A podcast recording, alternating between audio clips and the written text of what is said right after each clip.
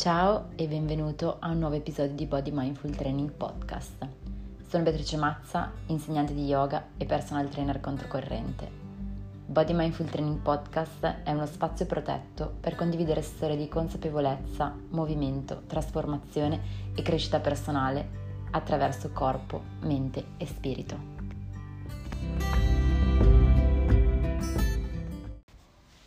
Benvenuto novembre, che ti porti appresso la nebbia, il buio presto, le tazze di tè caldo fumanti, le merende della domenica con la casa che profuma di burro e farina, i libri letti con i piedi infilati sotto le coperte di lana e che corri veloce per portarci verso l'ultimo mese dell'anno fatto di lucine colorate e di brindisi.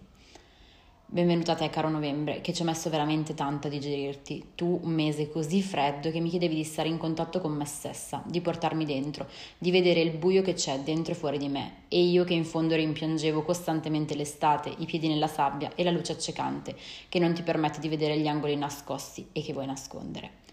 Benvenuto a te, caro novembre, che quest'anno insieme a tutta la magia dell'autunno che si muove e fa cadere le foglie, porti anche un bel po' di incertezza. È un anno particolare, un anno in cui ci è richiesto più che mai di fare i conti con l'incertezza. E secondo me quando si parla di incertezza la, la, cosa che viene naturale pensare è la flessibilità, ovvero ci viene richiesto di essere più flessibili, ma flessibili non tanto nel corpo, ovvero la flessibilità del corpo è qualcosa che dovremmo coltivare sempre, costantemente per la salute del nostro organismo. Ma quest'anno ci viene richiesto di essere flessibili nel pensiero, nel progettare, nel parlare del futuro, nel rivolgerci all'incertezza della settimana che verrà e che non possiamo minimamente prevedere come sarà. Siamo invitati alla flessibilità della mente, ad abbandonare la nostra attitudine al controllare tutto, al voler avere chiaro l'evolversi delle cose, perché c'è da dirlo, questo 2020 è stato tante cose che non pensavamo potesse essere, ma certo e chiaro proprio non l'è stato. Essere flessibili non credo significhi, o almeno per me non significa accettare tutto ciò che accade intorno a noi con un sorriso sulle labbra e parole di felicità da condividere con tutti non significa far finta che vada tutto bene o ripetere continuamente un mantra come andrà tutto bene, che ahimè ora come ora suona leggermente ipocrita. Non significa farsi andare bene qualunque scelta ci venga imposta dall'esterno senza farci domande o comprendere cosa significa davvero questa imposizione per me, per i miei amici, per la mia famiglia e per le persone a cui tengo. Essere flessibili così come lo intendo io ha a che fare più con il prendere coscienza e consapevolezza di ciò che la situazione oggi, di quella che è la situazione oggi e scoprire cosa noi possiamo fare, cosa noi possiamo cambiare e come possiamo trasformarci in questo nuovo scenario inimmaginabile o che forse era perlomeno prevedibile se ci riferiamo all'autunno. Diventare flessibili nel pensiero, nel modo di vivere, nel rispondere alle situazioni circostanti può davvero per me essere risorsa una risorsa personale che ci permette di stare bene ma di stare bene davvero, di stare bene nonostante tutto. Perché dico nonostante tutto? Perché siamo noi che diamo il potere ad una situazione esterna di diventare il tutto, ad un avvenimento spiacevole di rendere spiacevole tutta la nostra esistenza, tutta la nostra vita, o all'incertezza che c'è fuori di rendere incerta ogni nostra azione, anche quella che sappiamo fare benissimo. Possiamo scegliere noi e possiamo veramente imparare come scindere le cose, come non rendere una parte di quello che accade il tutto della nostra vita. Come? Per me la risposta sta nell'imparare a essere flessibili contro la naturale indole umana che è così bisognosa di controllo e soprattutto che soffre così tanto davanti all'incertezza. E qui si apre un punto, ovvero cosa si intende con essere flessibili. Flessibile, aggettivo, che si adegua a situazioni o esigenze diverse. Duttile, elastico, non rigido. Questa è la definizione che troviamo nel dizionario o se apriamo Google e scriviamo flessibile. Ma come si declina tutto questo ad una persona? Come si diventa flessibili nel pensiero? E soprattutto come si diventa flessibili nel modo di agire? Essere flessibili innanzitutto per me è una delle caratteristiche che più è di ispirazione quando la riscontro in una persona quando incontro una persona flessibile, non nel corpo, ricordo, ma proprio come persona flessibile è una di quelle cose che mi fa dire wow, che mi proprio mi fa dire voglio imparare a essere più flessibile. Una persona flessibile è qualcuno che consapevolmente si adegua temporaneamente a una situazione diversa da quella che si aspettava e lo fa appunto in un modo che non è rigido. Facciamo un esempio. Se ci viene imposto di rispettare delle regole dall'esterno, noi possiamo fare due scelte possiamo decidere di rispettarle o possiamo decidere di non rispettarle. Se scegliamo di rispettarle, ancora una volta abbiamo due scelte, ovvero possiamo adattarci a tale regole in due modi diversi, con due attitudini diverse. Possiamo adattarci a queste regole in modo flessibile oppure in modo non flessibile. Se scegliamo di farlo in modo flessibile, le azioni che compieremo come conseguenza a questa imposizione esterna ci consentiranno di continuare a camminare per conoscerci meglio. Noi agiremo nel rispetto nostro e degli altri e contribuiremo a diffondere energia positiva intorno, sostenendo comunque il nostro credo e creando reti di supporto per le persone che amiamo e a essere di supporto a nostra volta per le persone che hanno oggettivamente più bisogno di noi e infine investiremo questo tempo senza sprecarlo, riconoscendo in questo tempo un'occasione concreta e unica, una nuova possibilità. Al contrario però si può scegliere di farlo in un modo non flessibile ed è ciò che fa chi incontriamo per strada e si lamenta senza sosta, senza proporre soluzioni e non fa altro che ripetere di quanto sia difficile, duro, schifoso questo periodo, di quanto questo 2020 sia una condanna estrema, di quanto tutto vada sempre peggio e non ci sia niente di buono da vedere intorno. Il punto di partenza però è lo stesso, è oggettivamente un momento difficile, non ordinario, che non ci si aspettava, ma che non per questo rappresenta solo qualcosa di negativo, che il negativo non è per forza il tutto. Io ho veramente amato e vi voglio ringraziare dal profondo del cuore perché ancora non l'ho fatto singolarmente per le parole che avete condiviso con me settimana scorsa in centinaia avete condiviso i motivi per cui siete grati a questo 2020 quando io ve l'ho chiesto in una box all'interno di una storia di Instagram. Le vostre condivisioni di ciò che di bello avete trovato e vissuto in questo 2020 mi hanno scaldato il cuore e ho compreso di quanto senza saperlo tantissime persone abbiano già iniziato a camminare sulla strada della flessibilità Leggere di così tante persone che hanno cavalcato questo 2020 con felicità, nonostante avessero tutti i motivi magari per abbattersi e restare scontenti dell'andamento delle cose, è ciò che mi ha fatto dire ok, parliamo nel prossimo episodio di tutto questo. Ci tengo anche a dirvi che per me diventare flessibili e adattarsi o rassegnarsi non sono neanche lontanamente sinonimi, perché molto spesso si pensa che se una persona è flessibile nel pensiero, nell'azione, sia una persona che si rassegna, che non dice la sua, ma non è sempre così. Per essere flessibili infatti bisogna anche essere forti. Pensiamo al corpo umano, ok? Affinché la flessibilità non sia dannosa per le articolazioni, per i legamenti e per i tendini è necessario che sia accompagnata da una buona forza muscolare. Quindi vanno di pari passo, forza e flessibilità. Se forza e flessibilità vanno di pari passo, io mi posso piegare, posso flettere il corpo senza che questa azione provochi un danno strutturale al mio organismo ovvero la struttura del corpo non si modifica. Se io faccio una, un movimento di flessione, poi posso tornare a prendere la mia posizione normale, una posizione semplice in cui non ho il corpo ancora flesso.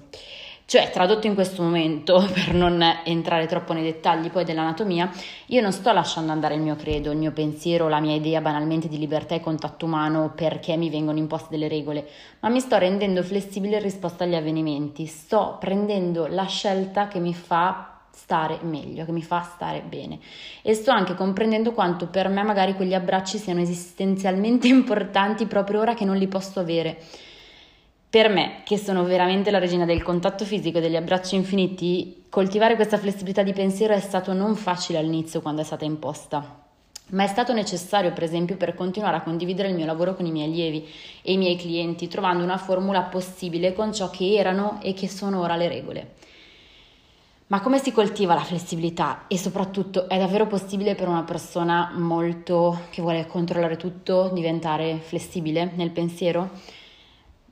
Per me, anzi per la Bea che nel 2012 era l'essere umano più inflessibile nel pensiero che io avessi mai incontrato, sì, è possibile.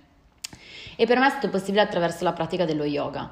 Lo yoga ha significato questo, diventare flessibile non solo nel corpo, anzi, man mano che continuavo a praticare la parte più importante per me era tutto l'aspetto di flessibilità interna. Ha significato imparare ad ammorbidire il mio pensiero, a levigare gli spigoli del mio carattere, molto molto molto spigolosi, per chi non mi conosce dal vivo, la mia idea personale a favore della condivisione. Ha significato smettere di voler controllare tutto, me e gli altri, abbracciare l'imprevisto e trovare nuove vie all'interno dei cambi di programma. Molto spesso queste nuove vie anche più belle di quelle di partenza. Ma ha significato soprattutto trovare il mio spazio sacro, dove guardare i bui oltre che la luce splendente del sole guardare i bui che ci sono dentro di me e accettarli, accettare le mie difficoltà di essere umano, le mie ferite, i miei limiti di essere umano e le mie paure. A inizio di questo episodio vi ho detto che l'autunno è il momento in cui portarsi dentro.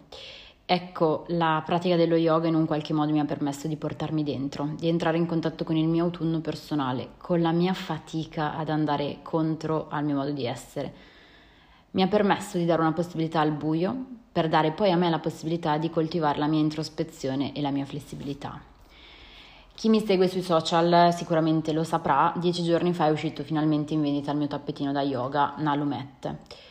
Un anno fa non avrei mai pensato di poter realizzare un tappetino da yoga che entrasse nelle case delle persone che lo sceglievano e lo acquistavano. Poi è arrivato impetuoso e destabilizzante questo 2020 e io che rifiutavo di lavorare online, di insegnare yoga online e che mi ero convinta che no, insegnare online non fa per me, non arriverebbe mai l'energia, mi sono trovata a guidare delle live di yoga su YouTube con più di 200 persone. Inizialmente per offrire gratuitamente il mio supporto durante il lockdown a tutti indistintamente, poi in realtà è diventata la mia modalità di lavoro in questa seconda parte dell'anno. A marzo circa 200 persone, 200 esseri umani, 200 anime tra praticanti esperti, miei allievi affezionati, neofiti, contatti di Instagram sconosciuti, curiosi, papà, mamme, figli, sorelle, nonni, compresa mia nonna oltre ottantenne, si sono trovati a praticare yoga con me online. E lunedì dopo lunedì, già perché avevo scelto proprio lunedì come giorno per le live, per iniziare ogni nuova settimana insieme con un appuntamento speciale, le persone condividevano con me parole, emozioni, paure, avvenimenti e mi portavano nelle loro case, a contatto con la loro realtà. Una realtà che seppur avesse dei tratti diversi, lavori differenti, emozioni non uguali, aveva in comune con me una cosa, stavamo vivendo lo stesso periodo storico. E in un periodo come marzo e aprile del 2020, l'unica cosa che davvero poteva renderci felici era diventare flessibili. Essere flessibili nell'incertezza, e così quella flessibilità l'abbiamo coltivata insieme nel corpo e nella mente attraverso la pratica yoga lunedì dopo lunedì, percorso dopo percorso, tutorial su YouTube, corsi online, cerchi di donne e classi yoga in gravidanza. Quando a fine marzo una ragazza mi scrisse in direct: Bea, ma a me serve un tappetino specifico per lo yoga, perché tu non ne fai uno tuo? Io, molto imbarazzata ma orgogliosa al tempo stesso, le risposi che di tappetini validi ce n'erano tantissimi online e, consigliandole diversi link, conclusi il messaggio dicendole anche grazie perché mi stai invitando ad essere più flessibile nel pensarmi capace di realizzare una cosa che ora come ora io non saprei veramente come fare. Ma nonostante mi fosse balenata nella testa l'idea, eh, la verità è che dovettero arrivare altri messaggi sulla falsariga di quello e un bel po' di messaggi che mi invitavano quindi a realizzare un tappetino perché io una sera trovassi il coraggio di concretizzare quel pensiero. E a Samuele a cena quella sera dissi: Amore, ma se realizzassi un tappetino da yoga cosa ne pensi? Una domanda retorica, io avevo già scelto, ma ovviamente volevo condividere con lui e avere un suo parere. E così partirono le mail ai produttori, contattai una ragazza che fa la grafica e aveva praticato yoga con me anche ad un mio ritiro, sapeva del mio metodo e iniziamo a buttare giù le idee. Ci vollero settimane per capire quale grafica, quale colore esprimessero al meglio il mio concetto, quel concetto che volevo quindi condividere e comunicare in qualche modo. L'unica cosa che però era certa era la frase che volevo fosse incisa sul tappetino. Ed è una frase che racchiude il significato di ciò che per me è lo yoga ma che riprende in un qualche modo anche le centinaia di condivisioni che le persone hanno fatto con me durante il primo mese del lockdown. Perché ogni messaggio, ogni lacrima, ogni selfie condiviso durante quel mese alla fine parlava di stare bene, di stare bene dopo la pratica, di stare bene durante la pratica, del trovare sul proprio tappetino nella pratica dello yoga quindi un benessere momentaneo o duraturo, ma comunque un benessere fatto di emozioni, di intensità e di lasciare andare. Your Sacred Space il tuo spazio sacro. Questo ho scritto ho fatto incidere su tutti i tappetini. Il tuo spazio sacro è un invito sì, ma anche un reminder costante per ogni volta che si sceglie di srotolare il tappetino e di praticare, di connettere mente e corpo. Con quella specifica frase volevo parlare ai praticanti che avrebbero acquistato e che acquisteranno il tappetino e con una semplice frase quello che volevo dire era questo. Questo tappetino può essere il tuo spazio sacro, così come lo è per me. È sicuramente il tuo spazio protetto. La pratica dello yoga è protetta, ma ancora prima lo è il tuo corpo. È il punto in cui tornare ogni volta che l'autunno diventa freddo e il buio, la paura, i pensieri difficili si ripresentano puntuali come un orologio ad ogni respiro che provi a fare in modo consapevole. È il tuo spazio dove esprimerti liberamente, dove essere te stesso, perfetto così come sei. Per me lo yoga è sempre stato questo, ma non avevo mai erroneamente indagato ciò che per gli altri, per i miei corsisti, per gli altri insegnanti fosse, o meglio, con alcuni sì, ma non avevo mai capito che questa cosa accomunava veramente tutti. E tutto a un tratto la nebbia si era dipanata, il tappetino era lo spazio sacro per tutti noi, soprattutto durante un periodo così difficile. E così quel tappetino ha preso forma e ora lo vedo nelle vostre case, attraverso i post che condividete con me alla fine della pratica. Ma perché vi sto parlando di questo? Perché a me lo yoga ha insegnato veramente la flessibilità, ma ciò che è davvero importante è sapere di avere uno spazio protetto, sacro, in cui poter tornare ogni volta che ne abbiamo bisogno. E ognuno può davvero trovare quello spazio in cui coltivare la propria flessibilità in un posto diverso, quello spazio in cui immergersi, ascoltarsi e vedere i propri bui in cui vivere il momento presente e dimenticarsi di tutto il resto, quello spazio dove non c'è più un tempo fuori, un nuovo decreto da aspettare, una paura che si infila, quel posto dove c'è solo il respiro, la connessione con, la spe- con quella specifica attività e il benessere nella parte finale. Può essere l'acqua che sa di cloro di una piscina, la parete di arrampicata di una palestra, un sentiero di montagna, i tasti del pianoforte sotto le dita, le pagine di un libro da leggere, la penna in mano che scrive e formula nuovi pensieri o racconta una storia, le scarpe da corsa con cui si macinano chilometri, l'allenamento serale, la tavola da surf tra le onde, le mani che affondano nella pasta e la maneggiano per poi stenderla e farcirla, i ferri che lavorano a maglia, l'ago che disegna su un tessuto dei decori, i pennelli con cui i colori dei quadri. Il tuo spazio sacro è tuo. Non esiste uno spazio protetto che sia lo stesso per tutti ed è bello che non sia così, ognuno ha il suo. Ma sai riconoscerlo quando è veramente il tuo spazio sacro per come tu ti senti, per la connessione che instauri con te stesso, per il dialogo che inizia e che profuma di vita e non di paura. Perché avere uno spazio tuo ti permette di avere ben chiaro che qualunque cosa succeda, No, e non per forza tutto andrà bene, ma se ne avrai bisogno e se anche tutto non dovesse andare bene, tu potrai tornare in quello spazio e stare bene. E al tempo stesso, quello spazio possono anche essere le braccia di chi ami, la carezza di tua nonna, il sorriso di tua madre, l'abbraccio che non puoi dare ora ad una tua amica. Può essere una persona che ti conosce talmente bene e con cui hai una relazione talmente sana da sapere che in quel posto sei al sicuro, sei protetta ed è il tuo spazio sacro. E io oggi, in questo lunedì di inizio novembre, difficile per molti, voglio augurarvi, se ancora non avete trovato il vostro spazio sacro, di esplorare ciò che vi attira, di sperimentare ciò che vi piace, ciò che vi fa stare bene, perché può darsi che così comprenderete l'importanza di quel qualcosa per voi e per il vostro star bene. Anche se magari non troverete il vostro spazio sacro, sapete che avete qualcosa che vi fa stare bene. E no, non per forza ricordatevi che è amore a prima vista. Per esempio, io sul tappetino da yoga sono salita la prima volta per risolvere un problema ad un piede e poi ho scoperto che in realtà il problema non era nel corpo, ma nel mio modo di agire. Ed è diventato uno spazio realmente sacro solo dopo anni di pratica. Quando ancora non conoscevo nessun altro che praticava yoga e Instagram non era un social su cui le foto di yoga spopolavano e a Milano i centri di yoga erano circa 5, io ho scoperto che era il mio spazio sacro. È qualcosa che deve essere sacro per voi, che magari ha a che fare con la vostra passione, ma non per forza. Non cercatelo nelle scelte degli altri, della vostra amica, di chi avete intorno, del vostro compagno, della vostra compagna, perché è solitamente qualcosa che vi riconnette a voi e per riconnettervi avete bisogno di stare con voi, solo con voi stessi. Per vedere i bui, le cose su cui ancora lavorare, c'è bisogno che ci sia silenzio e introspezione. E lo spazio sacro, per esempio, è un posto dove possono nascere nuove idee, dove poter trovare risposte a delle domande che vi frullano nella testa da tanto tempo e in cui trovare il coraggio di cambiare una realtà che non ci appartiene più. È un posto in cui vedere le cose da una prospettiva diversa, quella che magari costa così tanta fatica perché ci allontana da un'identificazione di noi stessi, a cui ci si aggrappa con tutta la nostra energia, ma che ora è arrivato il tempo di lasciare andare. Chiudi gli occhi, ascolta il tuo corpo, fai un respiro profondo e senti cosa nasce Cosa si presenta davanti allo spazio buio davanti ai tuoi occhi quando senti aver bisogno di protezione e di stare bene, stare bene davvero? E qualunque sia l'immagine che nasce, il pensiero o la parola, sii grato. Hai uno spazio sacro dove permetterti il lusso di essere te stesso. E se ti porti in quello spazio, puoi scoprire che ciò che accade fuori ha un valore realmente relativo e limitato. Tu sei forte e flessibile e sei pieno di risorse infinite per trasformare un momento difficile in un momento pur sempre difficile, ma felice. E con queste parole io vi voglio augurare uno splendido novembre fatto di forza, flessibilità e di momenti trascorsi nel vostro spazio sacro. Un abbraccio.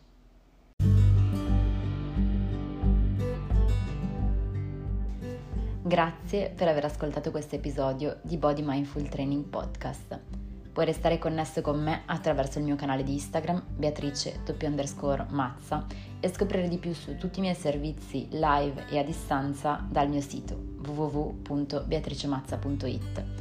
Coltiva la tua consapevolezza, un movimento e un respiro alla volta. Resta nel qui e ora.